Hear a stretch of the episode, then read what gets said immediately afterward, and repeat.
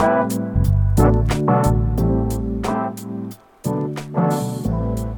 this is Andrea, and you're listening to Learn and Become podcast, an English learning podcast for you. What is up, everybody? Welcome to episode 21. Today, we're going to talk about communication, and I want to start it off with a question What is more important, good English or good communication? Or do you have good communication if you do have good English?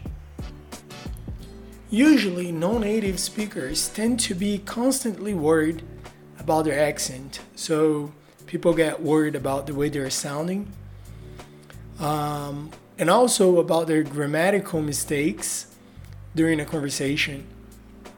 And it's okay, it's good. You have to try to be your best self possible. Like you have to to communicate in the best way you possibly can. But do you feel like you've worried about more about your possible mistakes than the communication itself? Most of the time people worry so much about avoiding mistakes not because they're worried about what the other person will understand but because they want to sound good. They want to be recognized by others as good English speakers. And I know that because I've been in this place myself, and we don't realize it until we get critical with ourselves about our motivation.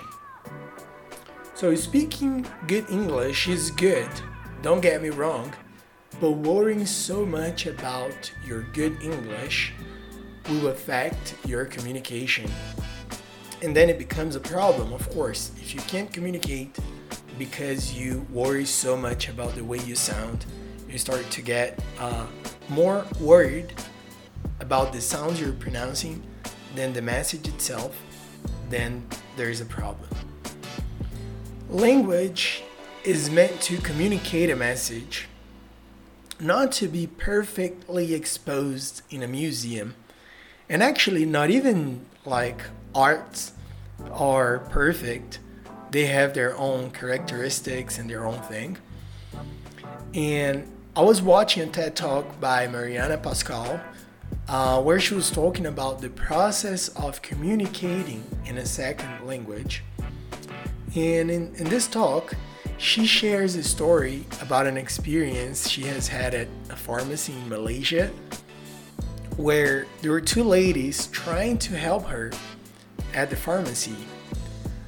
But the one who solved her problem was the one with a lower English level.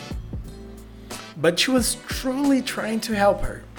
The other one seemed to be so worried about sounding good that she couldn't focus on solving the problem. And the moral of the story is that when we focus on the other, you communicate better regardless of your English level. You can have a great English but get stuck or feel unconfident and stuff. But if you don't have that great English level but you're trying to help, you can get across like uh, communicating a good message.